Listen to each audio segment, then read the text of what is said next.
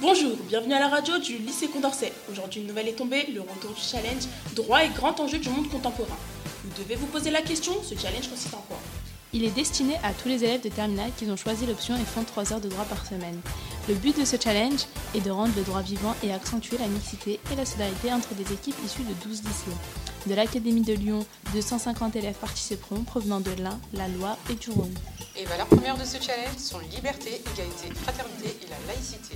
Thème de cette cinquième édition est particulièrement le droit et l'environnement. L'événement est encadré par des professeurs de droit et les jurys seront formés par des professionnels du droit, avocats, notaires, magistrats, des représentants de l'éducation nationale, des représentants des universités et de membres de la société civile.